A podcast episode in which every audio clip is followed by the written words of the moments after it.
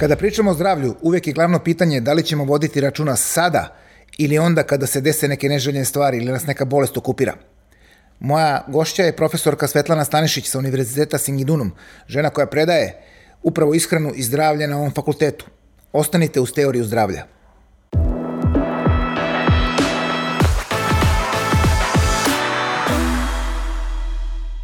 Profesorka, dobar dan i dobrodošli u ovaj moj podcast dobar Teorija dan. zdravlja. Kako vam se dopada u ovom studiju našem? Vrlo prijatno. Vrlo prijatno, da. da i neformalno druženje da. danas da. sledi. Uh, nadam se da će naša tema biti zanimljiva za ljude koji vole da slušaju o zdravlju. I evo da krenemo odmah. Šta možemo da kažemo? Koliko naši ljudi zapravo vode računa o zdravlju? Da, uh, šta sad da kažem, ovaj, ne bih pretirano da kritikujem u suštini, no. mislim da definitivno mediji bi tu mogli da pomognu malo da se osvestimo, dakle i taj značaj prevencije uh, da bude izraženiji.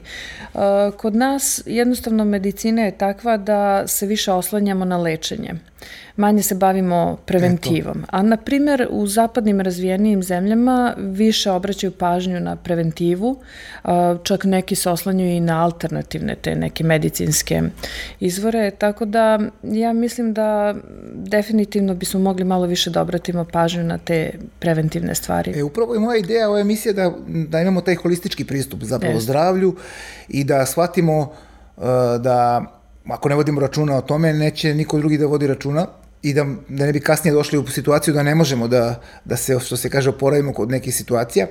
E sad, e, kada pričamo generalno o prevenciji, da li, šta je zapravo prevencija? Šta je ono što, što mi moramo da uradimo da bi to prevenirali? Mislim, ja mislim da ljudi generalno imaju svest, ali neće da, da, da se podvrgnu tome.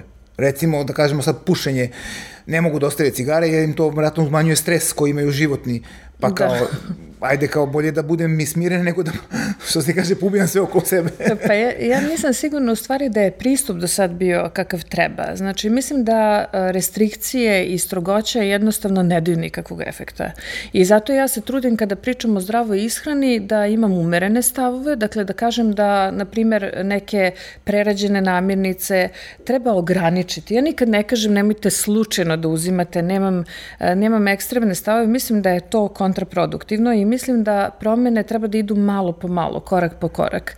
I u suštini ja mislim da ljudi nisu dobro informisani. Kada bi oni bili bolje upućeni, ja nisu dobro informisani između ostalog i zbog toga što, vidite, E, industrija hrane je različiti proizvođača i farmaceutska industrija, industrija duvana, da. industrija alkohola imaju različite interese i onda u novinama možete svašta da pročitate. E, uz to na to se dodaju i istraživači. Istraživači normalno imaju um, interes da se objavlje, objave neke istraživanja i neki rezultati koji nisu baš uvek uh, 100% takvi, a s druge strane, a i ako su takvi, nisu relevantni za široku populaciju. Šta to znači? Na primer, poznato vam je da kad spomenemo ribu, na primer, da. ovaj, da automatski, naravno uvek je lako naći neki kontraargument. Kako kažu, dobre stvari imaju hiljadu mana, loše stvari imaju samo jednu manu. Znači, i u tom smislu čips, pomfrit, uh, pizza, loše tačka. Znači, a dobre stvari kao što je riba, naravno imaju i mane i onda kažu, pa da, ali riba je izvor teških metala, ne znam, sadrži živu, da li ima bisfenola od konzerve u koje se nalazi? Da, postoje naravno ili ne znam uh, voće i povrće. Ja sam jednom prilikom ovaj, gostovala na televiziji kada je tema bila vezana za toksine u hrani i spremila sam naravno tu temu, htela sam da pričam o raznoraznim toksinima u prerađenoj hrani, eh, o fritezi, plastičnoj ambalaži, suvomesnatim proizvodima, aditivima, konzervancima i tako dalje. Međutim, sve vreme se insistiralo na tome da kažem da eh, treba izbegavati voće i povrće zato što sadrži pesticide. Ja to ne mogu da kažem u zemlji gde ljudi srednjih godina 40% njih puši. Ne mogu jednostavno. Naravno, na kraju krajeva ti pesticidi se, pa ste, nalaze u vodi, nalaze se u proizvodima od žitarica. Da. znači, nalaze ovaj, se praktično svuda. Tako je. I Samo sad bitno da nam koliko izvode... ćete vi da unesete i koliko konzumirate te stvari, pretpostavljam. Naravno. Sada nam izvade ovaj, krv, svima nama bi našli pesticide u krvi, ali to nije odlučujući faktor. Na kraju krajeva, sva istraživanja su pokazala da mediteranska ishrana i uopšte ishrana bogata biljnim namirnicama je najbolja za ljudske, ljudsko zdravlje, bez obzira na upotrebu pesticida u poljoprivredi. Da. Tako da ovaj, uh, ja mislim da je mnogo pogrešnih informacija a, ovaj, i ljudi vole nekako da veruju u tako neke skrivene stvari, pa znate kako neki vuru muru specialiteti i da. tako posebni suplementi ovaj, odmah privuku pažnju kao neka tajna čuvana od nas tamo negde vole, daleko da, u nekim... Vole ljudi tajne stvari da otkrivaju i onda kao, da. ja, ovo je i ovo je sad super, ovo je sad nešto novo, u stvari... E, samo da smo postoji. to znali, da. to bi nam promenilo život. Ne može, nažalost, ne postoji uh, nikakva magična pilula da otkloni nedostatak fizičke aktivnosti, da otkloni uh, nedostatke moderne ishrane, previše sedenja, uzimanje, da. uh, konzumiranje duvana i alkohola. Ne postoji da, način da to. Generalno, ja sam našao, rekao, odnosno ne našao, nego ima statistika naša zvanična, da samo 10% ljudi kod nas se bavi fizičkom aktivnošću, što je po meni skandalozno. Da sam, jer, ja sam... Ali ljudi, ja, ja kad pitam nekoga, ja sam čak i pravio neko svoje lično istraživanje, aj kao da treniram, nemam, nemam vremena, nemam vremena, pa šta radiš u životu ako nemaš vremena da treniraš? Pola sata. da prošetaš, da istrčiš, da ne znam šta uradiš. Mislim, ne znam šta radiš. Je, ja mislim, zbog toga, e, ja sam čitala jedno istraživanje koje se odnosilo na Mađare, međutim, u smislu ovaj, kulturnih nekih da. karakteristika, da. mi smo tu slični. Ovaj, oni su, 80% njih izva, izjavilo upravo da nema vremena za fizičku aktivnost, ali istovremeno su izjavili da 3 sata dnevno gledaju televiziju. E sad, e, fizička aktivnost je inače izvor e, hormona sreće u mozgu, da. dakle i serotonina i takođe i dopamina i endorfina i u suštini jedino je problem u tome što ljudi da bi osetili zadovoljstvo od fizičke aktivnosti treba da investiraju malo, znači da e, ta fizička aktivnost samo da pređe u naviku, dakle, a mi svi dobro znamo koji redovno vežbamo da od fizičke aktivnosti možemo biti i zavisni, pa čim su neki ljudi zavisni znači da to može da bude ozbiljan izvor Kako zadovoljstva. Ne, to je Ja znam i po sebi, a i po drugima. To ono kad treba da ideš negde sedam dana na odmor, ti gledaš da li ima blizinu nek, nek, neki je. fitness centar, ja se odmah googlam, rekao, aha, da idemo tu i tu, aha, čekaj da vidim da li ima. Ja sam, evo, ja moj, prvo pitam moj, da li ima primer, teretane. Moj primer da. išao sam u Kinu, 20 dana, na svetsko prvenstvo u košarci. I znao sam koji gradovi i ova žena koja nam je dala, išli preko neke agencije, dala nam je koji su hoteli, ja sam odmah ušao da googlam na hotelu fitness centar ima, idemo, odlično, bazen, u, super.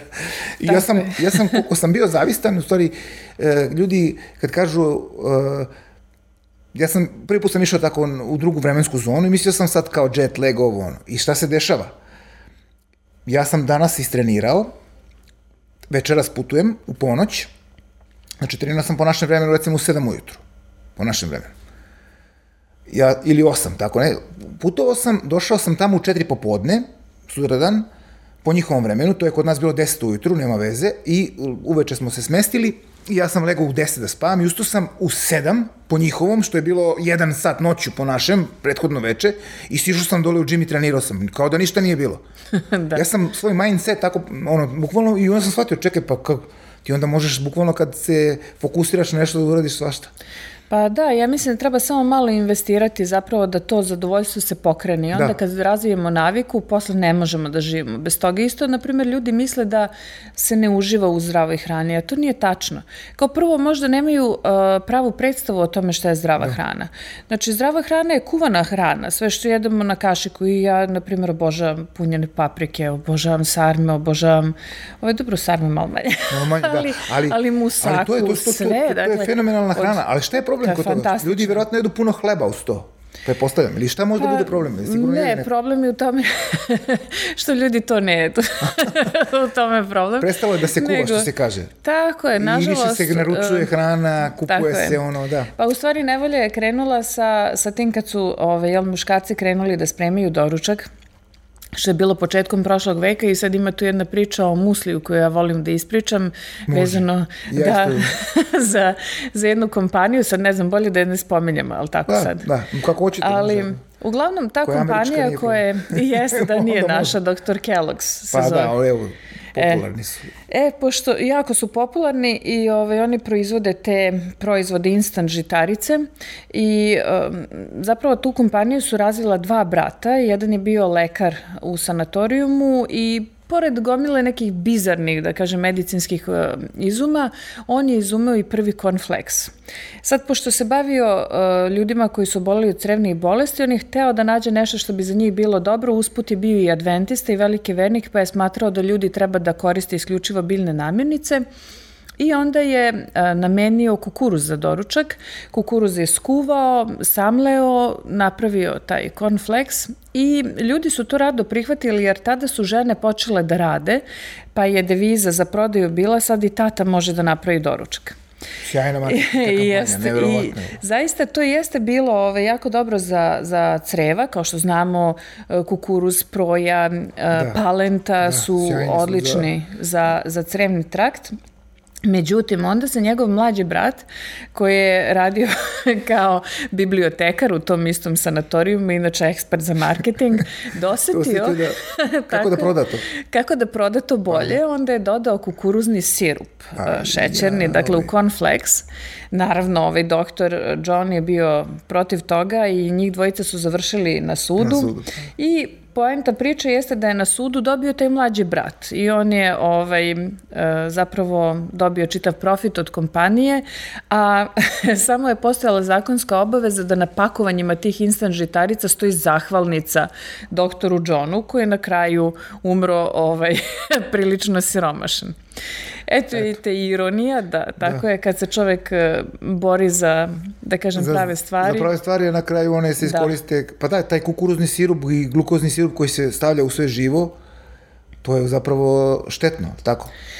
Jeste, e, problem je u tome što e, u stvari visoko fruktozni taj kukuruzni sirup kojim se zaslađuju i gazirani sokovi i dodaje se instant žitaricama, u stvari ta fruktoza mora prvo da se pretvori u jetri u glukozu. Znate da kada da. merimo krv, mi merimo uvek glukozu, glukozu. Ove, iz krvi, što znači da sve od fruktoze što pojedemo pretvorit će se u glukozu. E sad zamislite kada naša jetra, koja je jel, pravljena da prerađuje nešto malo fruktoze koliko se nalazi u voću, inače da kažem i to u praistoriji voće nije bilo kao danas. Dostupno. Niti je, bilo, da. niti je bilo ovako krupno, niti su jabuke bile veličine dečije glave, kao što smo danas. To nije genetska modifikacija, znači to smo mi odabirali hibridne ovaj, vrste, te da, vrste, sorte, da. jeste koje daju najveći prinos i koje su najveće. Ovaj, Uglavnom, naša jetra je pravljena za relativno malu količinu fruktoze, na primer fabrika koja može da primi dva kamiona, a mi ju istovarimo 40 kamiona. Na primer, popijemo litar Coca-Cola dnevno, cap 40 kamiona visokofruktoznog sirupa, izvolite preradite, jetra nema tolike kapacitete i mhm. onda šta se dešava? Ona jednostavno biva zakačena tom količinom energije koja se pretvara u masne kapljice. Mora da konvertuje u mas, da, da bi ono nekako mogla da ih ne ide mase nakuplja direktno u jetri i to je masna degeneracija jetre, tako da danas kada se konstatuje masna degeneracija na ultrazvuku, a, ono što prvo ovi upućeniji doktori pitaju jeste da li pijete gazirane sokove više ne pitaju ranije, na primjer da. 70-ih, 80-ih godina prošlog veka bi pitali ljude da li ste, da li pijete alkohol. U stvari ne bi ih ni pitali, znali bi da, znali da bi piju. Čega, pa da, Tako nema, je, znali nema. bi od čega je. Međutim, eh, danas pitaju da li pijete gazirane sokove zato što je to danas faktor broj 1 za masnu degeneraciju jetra. I to je problem i taj visokofruktozni sirup se nalazi u velikom broju proizvoda, ali zašto je kritičan iz ovih gaziranih sokova? Zato što te tečne kalorije, dakle one najbrže prelaze u krvotok. Bilo šta što je, da kažemo, od čvrste Čvrsto, hrane, da ipak, obradi, da. ipak zahteva Sporije. neko vreme za varanje i onda polako prelazi u krvotok. Na kraju kraja vi kada uzimate voće, pošto sad će odmah neko da se seti, pa znači voće da izbacimo. znači kada uzimamo voće, u voću je ta fruktoza spakovana sa dijetetskim vlaknima ili biljnim vlaknima koja značajno usporavaju prelazak e, em što je manje fruktoze, em što se usporava prelazak te fruktoze u krvotok. Da. Što nije slučaj, na primjer, kada uzmemo ceđene sokove i ja u tom smislu ovaj, e, sokove, na primjer, kao što je ceđena naranđa i druge ceđene sokove, ceđene, dakle ne, ne smutije, ne blendovane, isto ne bih preporučila kao ni, ni gazirane sokove. Da. jer na istu uh, formu deluju, odnosno brzo ulaze u, u krvotok malo, i... Malo su bolji, imaju malo više vitamina C, imaju malo manje konzervansa, ali sve u svemu, dakle, to su uh, tečne kalorije, velika količina fruktoze, bez biljnih vlakana, dakle, da. što je vrlo da, vredno. Varenje, da Tako je, tako da ovaj, nisu, nije ni to ovaj, izbor. Naravno, mi možemo da popijemo bilo šta. Možemo i Coca-Cola da popijemo nekad s vremena na vreme, ali ako je to sastavni deo svakodnevnice... to je loše, da. E, to je problem. Da, a to je upravo problem kod nas, jer mi svak, ljudi svakodnevno konzumiraju i, i, i Coca-Colu i, i ostala gazirna pića i ova a, energetska pića, što je isto loše, ali vratit ćemo se posle na energetska pića. Teo sam pitam vezano za žitarice, kad smo se već dotakli onih konfleksa. E, dosta ljudi smatra da je to neki dobar doručak ujutro ako pojedu žitarice. Da. I to uglavnom da bi bilo još brže kupe onu u kesicama što se samo sipa Znači nije ona prava, što kaže, ovsena kaša koja mora se malo skuva, nego samo op, voda i zamuti se. Koliko je to zapravo zabluda da to je neki zdrav doručak, recimo? Pa jeste, da, to je kao zdrav doručak zato što se nalazi na tim rafovima gde se nalazi zdrava hrana, no. Da. ali u stvari najveći deo tih proizvoda nažalost nije ništa mnogo bolji od brze hrane. Samo što ima no. Da. nešto malo više proteina, nešto malo više biljnih vlakana, ali najbolji način ako hoćemo već da jedemo ovsenu kašu jeste da sami napravimo ovsenu kašu gde ona gde nećemo gde ćemo kontrolisati zapravo dodavanje šećera, koristit ćemo mleko koje mi hoćemo, sojino, kravlje mleko, da. Zavisi šta da kažemo šta nam više prija, dodaćemo smrznuto voće ovaj, koje neće biti dehidrirano i samleveno, nego će imati neku količinu da, vitamina C. U stvari 70% vitamina C se održi nakon smrzavanja. Tako da to je najbolji način da kažem da pojedemo ovsene kaše. Ovo sve da. ostalo je marketing, marketing i te kaše jako brzo podižu nivo šećera u krvi Posle toga, naravno, što brže skoči, naš pankreas se trudi da dovede taj šećer u granice, ne može da izluči ovaj, dovoljno dobru količinu insulina, ne može dobro da proceni, izluči veliku količinu insulina, šećer naglo padne i sigurno znate ovaj, kako, se, kako ste gladni, gladni odnosno posle, željni da. još više slatkog posle takvih nekih obroka ili, na primjer, kada se prejedemo, Dakle, potpuno ista situacija. Ove, ovaj, da. Posle preobilnog ručka jede nam se strašno nešto slatko, slatko to je zato što je u stvari pao šećer jer je bio previše podignut. Da, Tako bukvalno da. to, to, je, to je osjećaj koji svi imaju. Ono kad se dobro najde, daješ parče torte. Jeste, Uvoj. i ovaj. to malo po malo, znači ukoliko stalno tako živimo i ako se stalno prejedamo ili koristimo uh, hranu koja brzo podiže nivo šećera u krvi, stalno imamo te visoke varijacije, odnosno velike te varijacije glukoze u krvi, vremenom uh, se stvaraju uslovi za insulinsku rezistenciju i kasnije za diabetes. Diabetes tipa 2, da. Da, to je, mislim da... da... ja sam čak i pročitao, evo, da, da, da nastavimo tu priču vezano za insulinsku rezistenciju, uh, pričat ćemo, pričat ćemo, stvari, da se osvrnemo na ugljene hidrate, masti i proteine. S obzirom da, recimo, ja sam, kad sam malo pretraživao, uh, do 80. godina to je bilo otprilike pod nekom kontrolom, a od 80. godina kad se razvila industrija hrane, ova prerađena, naglo je skočio i diabetes i insulinska rezistencija, jer su ljudi počeli, odnosno ne, ne samo to, nego su e, Svetska zdravstvena organizacija je napravila, odnosno istraživanje kao i saopštila da su masti štetne, a da su da. ugljeni hidrati jako dobri i da, da treba više ugljenih hidrata da se unosi, a manje masti, jer su one kao zlo. I kako su ljudi počeli da unose više hidrata, tako su počeli da bivaju de, gojazniji, tako, da imaju da. hipertenziju, da imaju insulinsku rezistenciju. Bukvalno je kriva, ovako je bilo i samo odjednom gore. Od 80. recimo do 2000. I to se poklapa s vašom pričom ono za jetru, jer vi možete da uskladišite glikogen u jetri i mišićima u nekom obliku, ali ako uzmete više sve ide u, ma, u masti. Tako je, balansirane ishrane pravo rešenje i da, naravno, počeli su prvo sa tim traženjem krivca, pa da. su prvo proglasili masti. masti i to masti životinskog porekla. E, šta je sad to uzrokovalo? Pa isključenje između ostalog mesa i brojnih kuvanih jela koje sadrže životinske masti.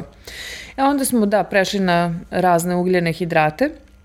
I sada vlada proteinska histerija. Ali ono što je interesantno jeste da, na primer, protein surutke isto jako podiže nivo šećera, odnosno, pardon, nivo insulina. Dakle, ne glukoza, nego insulina. I on takođe, na primjer, kada uzmete V i protein, vi uh, uzrokujete taj insulinski skok. E sad, zašto je to loše? Taj insulin uh, dovodi do štenje masnih naslaga. Tako da redovno možete da vidite ljude koji su posvećeni zdravom životu, bave se vežbanjem i tako dalje, sa onako solidnim stomačićem, jel? Da. Ovaj, ili sa slojem masnog tkiva oko struka. To je sve posledica zapravo hormonskog disbalansa zbog stalno visokog insulina, zbog toga što ljudi su uvereni da treba, ne znam, da stalno nešto grickaju, da im ne opadne mišićna masa, da treba da uzimaju previše vej tog proteina, odnosno proteina surutke, da Pa sad imate, na primjer, te proteinske napitke koji imaju po 50 grama proteina. Šta će vama 50 grama proteina u, u tri cuga? I kako to utiče na insulin i, i na šansu da razvijete insulinsku rezistenciju? Da li uopšte tih 50 grama može da se stvari? Koliko od toga može da se preuzme? Ja pretpostavljam, ne da pretpostavljam, već koliko sam um, našla, ovaj, u literaturi, pošto ovaj, to je još uvek stvar polemike, ali otprilike 10 grama na sat dakle, proteina može da se preuzme iz hrane, što znači ako varenje traje 3 sata, na primjer, jedno 30 grama proteina po porciji mi možemo da iskoristimo, pa na kraju krajeva i porcije whey proteina kada se doziraju uvek idu na 27, 8, 30 da. grama. Eto, iz tog razloga. Znači, a ovaj, šta je onda ovih 50 grama? Da, zato bolje, čak i ja, ja, ja, bo, neki bodybuilderi to znaju mnogo bolje nego ovi rekreativci. Oni više vole da konzumiraju čvrstu hranu nakon treninga, nego samo da Tako da popiju whey. Znači uzmu 200 grama pirinča i 300 grama bifteka ako odradi u trening. I to se sad polako, što se kaže kap po kap, ono ubacuje u, u ovaj organizam. E, vidite to kad kažete, ovaj, meni je strašno, na primjer, kad čujem komentare kako treba jesti, ne znam, omlet od belanaca samo, da. kako treba isključiti žumanca, mislim, zar smo mi došli do toga da za ljude koji vežbaju isključujemo namirnicu koja je prirodna, dakle, koja da. je neprerađena. Pa ne, jedite jaja, slobodno. Bilo je eksperimenata koji su pokazali da uh, holesterol dosta zavisi dakle od genetske predispozicije. To je definitivno jedna od stvari koja se vrlo teško kontroliše ishranom, iako postoje stvari koje možemo da uradimo. Da. Ovaj, ali te stvari nisu isključivanje jaja i nisu prvenstveno isključivanje životinskih namirnica. Ali mi to svaki dan slušamo od lekara. Nemojte da jete jaja, život, e, non stop je priča. Holesterol je proglašen neprijateljem broj 1. Da, Gde pa god se okrenemo sve, koliki ti je holesterol, koliki ti je ovo, jer jedeš jaje ili ješ meso. Eto, upravo kažu Da, da, Jeste, da treba... to, to je pogrešno zato što je, uh, tačno je da se zapravo dve trećine holesterola stvarno u našoj jetri i postoje definitivno ljudi koji su, um, ajde kažem, mršavi, neki su čak i pothranjeni, imaju visok holesterol u krvi, ali postoje strategije koje mogu da se primene, imam na YouTube kanalu neke preporuke. I da, to možemo da najavimo, da ljudi koji žele da saznaju o, o hrani e, mogu da zaprate vaš YouTube kanal, to su popularne priče o, o hrani. Da, ili ishrane i, i zdravlje. Ishrane i zdravlje, da. Uh, jako su lepe priče, kratko traju, znači Tako ne, ne zamaraju vas sam... u desetak minuta, saznaćete najzanimljivije stvari. Ja sam odgledao puno priča ovaj, sa, upravo s vašeg kanala i, i tiču se upravo ovih stvari kojima sad pričamo, yes. kolesterolu, o ome i što je najbitnije, vi uglavnom citirate naučne, naučne podatke. Tako ne pričate je, ja... ono, na pamet, nego kažete evo ovo istraživanje je reklo ovo, ovo je reklo ovako i onda ljudi mogu sami da naprave neku sliku i da vide šta. Jeste i sad kad ste spomenuli evo to oko holesterola, dakle preporučuje se pre svega uvođenje biljne hrane, što više biljnih vlakana za one koji imaju problem sa holesterolom kako bi se smanjilo recikliranje holesterola iz creva. A, takođe biljnih namirnica koje sadrže fitosterole, znači to su da. na primjer orašasti plodovi, zato što se ti fitosteroli takmiče sa holesterolom za preuzimanje u crevima i tako znači postoje druge strategije To se ja sve znači, tamo nije samo statini, ono, da se preporuče, ko što ne, lekari rade. Ne, statini imaju mnogo neželjenih efekata i u suštini mi treba da se oslonimo na lekove tek pošto sve uradimo prethodno da uh, popravimo stanje, dakle, korekcijom ishrane. Na kraju krajeva neke bolesti savremenog doba kao što je diabetes su redke bolesti kod kojih je promjena načina života i ishrane efikasnija nego lečenje. Nego lekovi, da. I uh, sad kad kažete to oko stavova lekara, ja nažalost sam bila u situaciji da slušam da i neke osobe koje bi trebalo, dakle, da se bave zdravljem na taj način ovaj, su pričale, na primjer, da treba izbacivati bademe, da treba isključiti potpuno kravlje mleko, ni slučajno to da se uzima kao to je najveći otrov, da treba, ne znam, tako neke izbaciti jaje i tako dalje. Ja bih volela da ti lekari i ti ovaj, profesori meni pokažu, dakle, koji su to radovi, koja je to naučna literatura koja tvrdi takve stvari. Da. Znači, to nigde u naučnoj literaturi nećete naći. To, to su nevrovatni stavovi.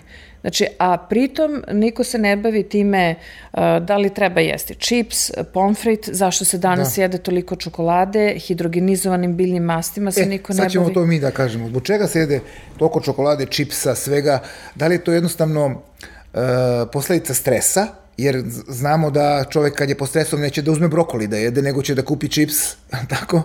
Ne kažemo yes. kao, jo, što sam pod stresom, sad ću da uzmem činiju brokolija, jer brokoli ne može da mu spusti ovaj, nivo kortizola, nego samo nešto što diže brzo insulin. I, ili jednostavno ih mrzi da vode računa o tome, kažu, ma dobra, aj neće mi to ništa napraviti, sad da pojedem. Pa jeste, znate šta, danas ljudi, ali nije to samo kod nas, mislim da ne budemo previše da, kritični. Generalno. E, pa kad pogledamo i Amerika čitava, su... dakle tamo gde je, gde, su, gde je život surov, gde se nameću veliki uslovi, e, gde su visoki kriterijumi, jel tako, a da. što jeste tako u savremenom modernom društvu, velika je žurba, veliko je opterećenje, posebno mladih ljudi, ljudi traže lagane načine da se rasterete i obično na vreme ne planiraju svoje rasterećenje, znači potrebno potrebno je samo malo planiranja, da unapred razmišljamo šta ćemo, ne znam, večeras da radimo, možda da organizujemo sebi, na primer, čas plesa, na primer, ili druženje sa da. prijateljima uz muziku, umesto sedenja ispred TV-a i uzimanja čipsa. Um, I uh, zbog toga, zbog tog stresa, naravno ljudi su skloni tim brzim rešenjima, onda se razviju razne vrste dopaminske zavisnosti, uh, koji obezbeđuje ljudima ovaj, to zadovoljstvo. I ta dopaminska zavisnost je nešto čemu će i naša deca biti sklone, jer kada majke u trudnoći uzimaju raznorazne stimulanse, počevši od kofeina koji prolazi placentalnu barijeru, naravno nikotina um, i nekih drugih, na kraju krajeva i šećera, koji takođe razvija ovaj, zavisnost i utiče na taj centar za nagradu u mozgu, mi dobijamo decu koja već imaju, pošto se njihov mozak u tom periodu ovaj, formirao, imaju, da kažem, taj karakter, odnosno karakterne osobine koje podsjećaju na ličnost, odnosno zavisnika, dakle, razvijaju te zavisničke osobine.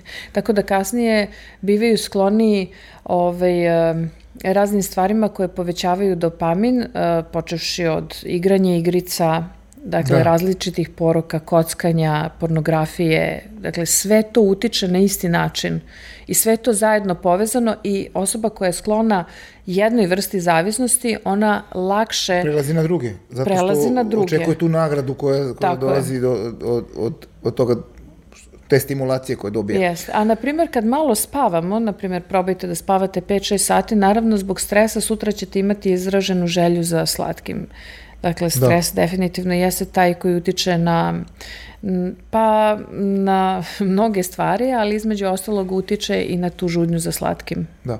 A kako decu da naučimo da jedu prave stvari, da ne jedu čipseve, da ne jedu čokolade, rekli smo da uh, sama ta hrana industrijska sadrži dosta toksina, sadrži pojačivače ukusa, kao što je ponosodijum glutamat. Yes. Kako da ih ubedimo da Mislim, oni su mladi i ne mogu da razumeju sad kad im kažeš nemoj da što nije zdravo, šta on, otkud on zna, da, misliti ga... ne samo decu, nego znate šta i mladi ljudi, pošto ja radim sa mladim ljudima i svaki put kad spomenem ne, nešto oko zdravlja, ovaj, studenti kažu, pa mene ne zanima sad kao ja sam mlad uopšte, koga briga za zdravlje, na kraju krajeva nije mi važno koliko ću da živim, važno je kako ću da živim. Da. Ali ja im kažem ono što oni ne znaju, jeste da sa godinama ljudi koji su gojezni i koji su nezdravi nemaju baš neki kvalitet života. Pa onda volim da zabrinem mušku populaciju da kažem da sa 40 godina mogu biti impotentni, na primjer, da. ako imaju nezdrav životni stil. Znači, to nije baš lep način da provedete jel, ovaj, ostatak života do, do smrti. Tako da, ja mislim da decu najviše treba motivisati ličnim primjerom. Ja bar znam tako za svoju decu. Da. Imala sam mnogo otpora kada sam ih vodila na fizičku aktivnost, na treninge i, ovaj, i oni pitaju, mama, zašto ja moram da idem na treninge, kad ćeš da me ispišeš? Ja kažem, evo, mama ide na treninge, brat ide da. na treninge, ideš i ti na treninge, svi idemo. Da, svi smo zajedno tu. Kao. Tako je, da. i kad svi idemo, isto tako deca dođu kod mene i kažu, hoću da probam tvoje. Ako je moje u tanjiru brza hrana, ako je pizza, ako im se dopadne, oni neće jesti svoje. A interesantno da nekada, čak i kada je moja hrana bljutavija od njih, da? oni žele da je prihvate, zato što to jede mama. I tako da, na Jeste, primer... roditelji imaju mnogo velike da. utjece na decu, a čak nisu ni svesni toga. Da svojim ponašanjem, Absolutno. svojim navikama zapravo kreiraju ovaj, deci njihovu dalju budućnost, tako da kažem. Da, ne ja time nisam... što roditelji pričaju, već time što, što rade. rade. Upravo tako, da. Tako da, ovaj, i na primjer isto za TV, ja iskreno ne gledam TV kući, tako da ovaj, redko moja deca pogledaju ovaj, crtani I onda ja im ograničim gledanje crtanog, uvek naravno bude pobune, ja kažem, evo, kad je mama gledala nešto na TV? Da. One lakše prihvate to jednostavno. Ove, tako da mislim da je taj lični primer za decu najbolje. No, najbolji, najbolji pristup. Najbolji. A da, kad smo pričali o hrani, generalno i ovo, rekli ste na početku da je cilj zapravo biti umeren. Da, da, da niste za to da se sad ograniči da ne može ovo, iako je štetno, yes Što se ja slažem, jer e, kod čoveka kada, kada mu nešto izbaciš, kod njega se javlja dodatni stres. Da Tako sad je. kao ne smiješ da pušiš, ne smiješ, pa zapali ako, ali nemoj paklu da popušiš. Popuši manje, smanji, ne znam. Tako je, uradi to, ali znaj da nije dobro. Da, popi Coca-Cola jednom u 10 dana, čašu, neće ti ništa biti ako ti se baš žudi ali nemoj svaki dan. I mislim da to ne može da napravi štetu i smanjuje generalno stres, da on mora da vodi računa o tome šta jede. Apsolutno i pod većim su stresom ljudi koji previše vode računa. Da. Na kraju krajeva postoji taj neki poremećaj koji se zove ortoreksija neuroza.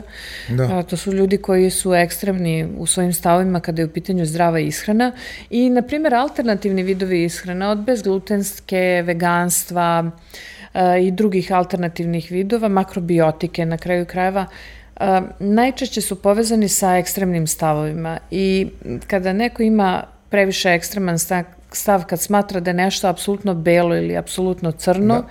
ovaj, skoro sigurno je na pogrešnom putu.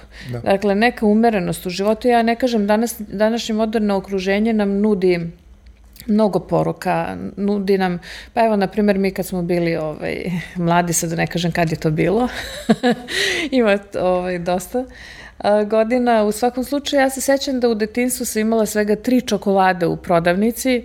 Ove, Mata i, i seka i... I galebi, sve tri su bile iste, samo su omotači bili različiti. Da. Znači, ne sećam se da smo jeli čips, ne sećam se ni smoke. To je bilo redko, za novu godinu mi dobijemo Paketiće ono sa tim tako je, i to je bilo nešto izuzetno za posebne prilike, ali čak i češće od toga se dešavalo da, na primjer, baka napravi uh, lenju pitu, od koje i dane, prema koje i danas imam posebna osjećanja, jer u stvari Uh, ja sam upravo pričala o tome u jednom klipu da uh, kada neku hranu zavolimo u detinstvu, Zapravo kasnije se vraćamo stalno tome i da taj ukus se formira u detinstvu, jer posle kada mi jedemo, na primjer ja kad pojedem tu lenju pitu, osjećam se nekako sigurno i bezbrežno, jer me to vraća u detinstvo, taj miris me da. vraća da. u detinstvo. E, tako da mislim da je mnogo važno kako ćemo da formiramo Uh, ovaj, ukus deci. Na kraju krajeva ono što nama roditelji stave na tanjir i što postave ispred nas, mi shvatamo da je to normalno, da to tako treba. Nemamo drugi primjer. Ako odete u restoran, vi ne možete u restoranu naučiti šta je normalna porcija i šta je normalno. Jeste restorani obično nude roštilj, ono što je njima lako, brzo da se spremi. Da. Znači, tako da, i sigurno da ne možete da jedete tri puta dnevno kao što su, ovaj, kao što se jede u restoranu. Mislim, tolike porcije da. nisu ovaj, namenjene za svakodnevni život, jel? Jeste, pa tako pa ljudi da... generalno i preteruju u hrani. Jedu više nego što im treba, upravo ono, sad ima različitih pristupa, ne znam šta vi mi kažete, šta vi mislite o tim popularnim sada dijeta, u nisu dijete, nego to su popularni pristupi hrani kao što je intermitentni post, kao što je keto, ili ne znam ja. Ja sam više nekako za pristup da se bude umereno i u nekim normalnim količinama tako najbolje, mislim sve živo sam probao pa mogu da kažem i stvarno ono kad jedeš sve pomalo bolje, bolje deluje.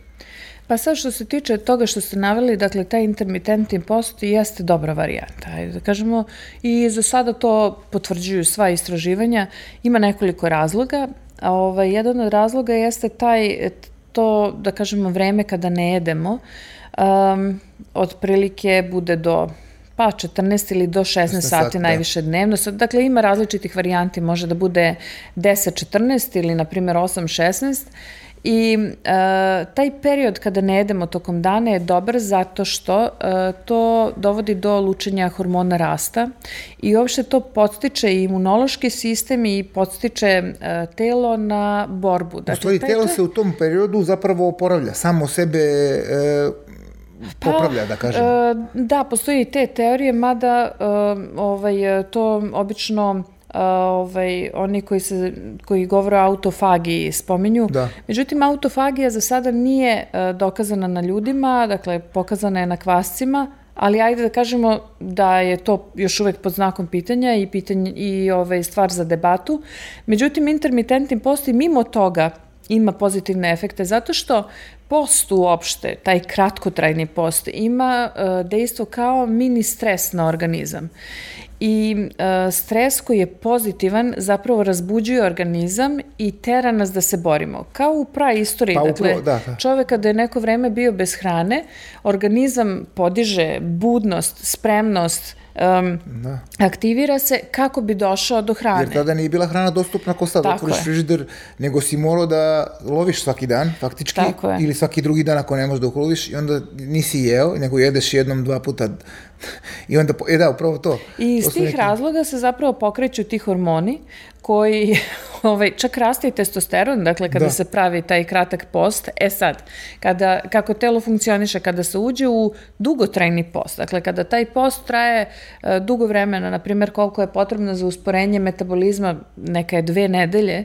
na primjer, onda već telo počinje, um, odnosno mozak shvata da ulazimo u period izgladnjivanja, počine da snižava bazalni metabolizam, da. Uh, verovatno kaže ako se nisi do sad snašao na, za da. hranu, Saving bilo bi što se kaže. Tako je, bilo bi sad vreme da se prištedimo jer očigledno da. nisi sposoban Nis, da nađeš hranu, sad ću da. da sad ću da napravim štednju i šta se dešava onda dolazi do usporenog rada štitne žlezde da. i na primjer znaju oni koji drže dijete da uh, telesna masa kada krenete sa dijetom počinje da pada, a onda nailazimo na nešto što se zove weight loss plato. Da. Znači dolazi do zaustavljanja gubitka telesne mase, što se između ostalog uh, tumači tim usporenim radom štitne žlezde i uopšte usporavanje metabolizma. Zbog smanjenja i... kalorija.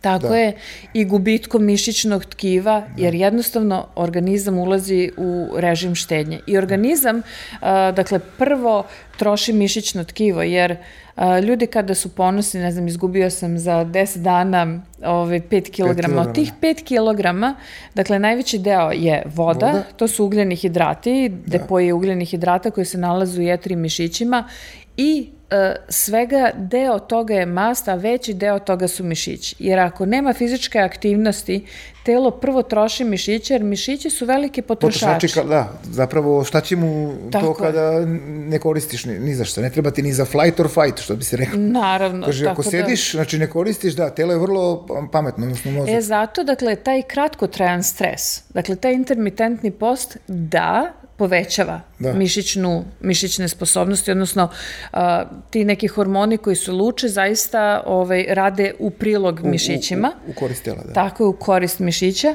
ali dugoročno gledano, ne, izgladnjivanje. Pa zato, zato i ovi e, ljudi koji se bave bodybuildingom profesionalnom, oni imaju te, te kako se to kaže, e, faze kada prave rotacije. Znači, uzmu, jedu recimo vrlo mali nivo ugljenih hidrata, mm -hmm pa onda uh, jedan deo povećaju, pa opet smanjuju, pa onda budu jednom nedelju bez ugljenih hidrata u toku priprema i zapravo prave te rotacije kako bi stalno stavljali telo u taj neki stresni mod da, da se ne prilagođava, da, da, da mu je što je meni logično, jer kad ti dve nedelje sad smanjuješ, on kaže, aha, a kad mu ti sad odjednom naglo daš, on će kaže, aha, dobro, znači ne moram da, da smanjujem Tako metabolizam, je. jer sam dobio hranu.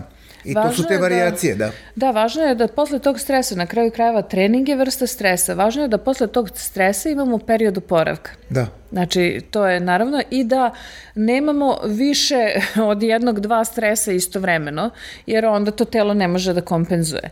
E, drugim rečima, ako, na primjer, se loše hranite trenutno, nemojte loše spavati Da, da. A, ne znam, ako trenutno nemate fizičku aktivnost, nemojte i pušiti. Jer kada se iskombinuje nekoliko ataka na organizam i uz to nemamo, da kažemo, adekvatnu odbranu, onda ovaj, dolazi do oboljevanja. Naprimer, kardiovaskularne bolesti, sad setih između ostalog, um, se razvijaju i napreduju tako što pod jedan, dakle imamo previše napada u smislu slobodnih radikala koji potiču od duvanskog da. dima, alkohola, e, ne znam, zagađenog vazduha, um, virusnih bakterijskih infekcija i tako dalje. I s druge strane, vrlo važna stvar, pokazalo se da bez obzira na to, na primer, evo, da gledamo nivo holesterola, ima ljudi koji imaju visok nivo holesterola, ali i dalje ateroskleroza nije u skladu sa nivom holesterola. Zašto? Zato što je drugi faktor koji utiče na razvoj ateroskleroze zapravo količina zaštitnih materija koje imaju u krvi. Drugim da. rečima, treba da imamo dovoljno antioksidanasa, što mogu biti vitamini A, C i E, ili druge zaštitne materije iz biljnih namirnica. I zato je vrlo važno da jedemo biljne namirnice, jer kvalitetna hrana nam obezbeđuje zaštitu. Da. Znači, s jedne strane sačuvamo od napada, kao i u futbalu, jel? A. Da biste dobili utakmicu... Morate da se dobro odbranite. Morate da imate i dobar da, napad, napad i dobru odbranu. Ali i dobru odbranu, da. tako je. Ako je samo jedno... ne, neće da funkcioniše.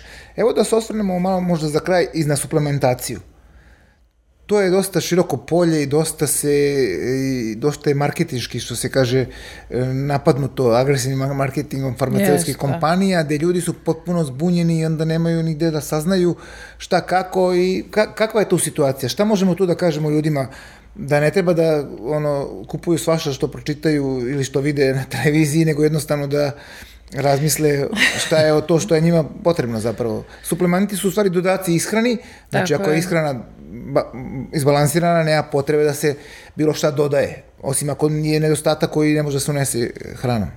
Da, to jeste i mnogo je teška situacija, da. zato što, vidite, suplementi zapravo nisu um, ispitani koliko lekovi, odnosno to tržište suplemenata je dosta neregulisano. Naprimjer, ako hoćete vi da patentirate čarobnu bokvicu i svoje bašte, možete bez problema. Ne trebaju vam ni studije koje pokazuju efikasnost te bokvice, a, niti se morate baviti posebno time da ta bokvica možda nema neko loše dejstvo na organizam, samo je važno da se prođu osnovne toksikološke analize, znači da, da se pokaže da nema tih, da kažemo, uobičajenih ove, štetnih materija, kao što su teški metali ili, na primer, pesticidi i tako. E, nažalost, svašta se od suplemenata prodaje i ono što piše na kutiji ne postoji garancija da je zaista unutra, morate verovati proizvođaču. Na primer, ja sam svoje vremeno uzela neki ekstrakt belog luka, na kome je pisalo, zapravo nisam ja i tad sam znala da to ne valja, ali mi je neko drugi dao ekstrakt belog luka. Sad znate da beli luk je odličan za sniženje nivoa holesterola i krvnog pritiska, ali zašto? Zato što ima jednu aktivnu materiju koja izaziva neprijatan zadah. A, zove se alicin. Alicin. I uh, nema, nema načina da jednostavno imamo benefit od belog luka, a da nemamo te... A da nemamo zadah. Da, ne da. postoji način. Zato što taj alicin iz krvi se izbacuje preko pluća, preko znoja, preko urina. Jest. Znači, i to je ta materija koja ima pozitivne efekte. I preposledamo u ekstratu ga nema. Tako je, piše ne izaziva zadah. Pa, pa ako ne izaziva zadah, znači, znači ne deluje. Da. Ne deluje. I ovaj, tako da, i ironije da, na primjer, veliki broj ljudi koji koriste suplemente zapravo su među poslednjima kojima suplementi trebaju. Suplementi trebaju um, ljudima u određenim situacijama, na primer, pušačima bi značio uh, vitamin C. C da. Um, na primer, uh, starijim ljudima posebno i svima nama preko zime, ali posebno starijima bi vitamin značio D. vitamin D. Na primer, anemičnima znači gvožđe. Na primer, uh, ljudima koji ne jedu dovoljno mesa bi značio cink. Ljudima koji ne unose dovoljno biljnih namirnica znači magnezijum. Ali kada se uzimaju suplementi, isto treba imati meru. Znači, minerali se, na primer, uzimaju do dva meseca. Zašto? Zato što se oni međusobno takmiče za preuzimanje u crevima. I sad, na primer, Ja sam svoje vremeno uzimala suplement selena, zbog čega sam ostala potpuno bez cinka iz organizma, jer čim sam prešla dva meseca, počela sam da imam da. ekcem strašan po rukama, što je bila posledica zapravo toga što sam ostala bez cinka, a cink je značajan za imunitet, dakle, proradila mi je autoimuna bolest i za integritet kože, automatski. Da. Dakle, se to odrazilo na ekcem, koji mi nikada pre i nikada kasnije nije buknuo. I sad je, na primer, farmaceutska industrija došla do istog zaključka, pa prave suplemente selen cink. Zato što znaju da se međusobno takmiče. Pa sad, na primjer, uzimate dva meseca selen cink, onda ostanete bez hroma, na primjer ili magnezijum, da. ili to se sve međusobno takmiče, onaj ko preteruje sa mlekom imaće anemiju. Postoji, postoji izraz koji, koji kaže mlečna anemija, dakle, deca, na primjer, u skandinavskim zemljama koja piju litar i po mleka dnevno imaju onako tamne da. podočnjake, stalno su umorni, bledi, zadihani, Ove, to je zato što se kalcijum takmiči sa gvožđem za preuzimanjem za, i prosto da. potisne jeste. Tako da ovaj, i naše babe znaju kad vide takve da. mlade, da. blede devojke, kaže sin, treba da jedeš meso, zato što meso je najbolji izvor gvožđa. Jeste. Profesorka, hvala vam puno na ovom gostovanju. Nadam se da, da je vama bilo okej. Okay. Pa jeste. Dotakli smo neke teme koje su Nisam zanimljive. Nisam ni osetila ovaj, da smo u studiju, tako da... Da, ovaj, pa eto, sledeći put ćemo pričati o nekim drugim temama kao što je e, ono gde ste vi zapravo i ekspert, to je zagađenje životne sredine i vazduha, ali to ćemo ostaviti za neku drugu priliku, da se malo ovaj, smiri situacija što se kaže oko ovih dešavanja. Tako da, eto, hvala vam puno. Ja mislim da će ljudi moći puno da nauče iz ovih stvari. Ko želi još da dodatno nešto sazna, može da, da pogleda na vašem YouTube kanalu e, popularne priče o ishrani ili ishrana i zdravlje. Ishrana i da, zdravlje, da. Tako da, eto, ovaj, to je to. Hvala vam puno i nadam se da ćemo sledeći put da napravimo još jednu emisiju sličnog tipa. Hvala vama.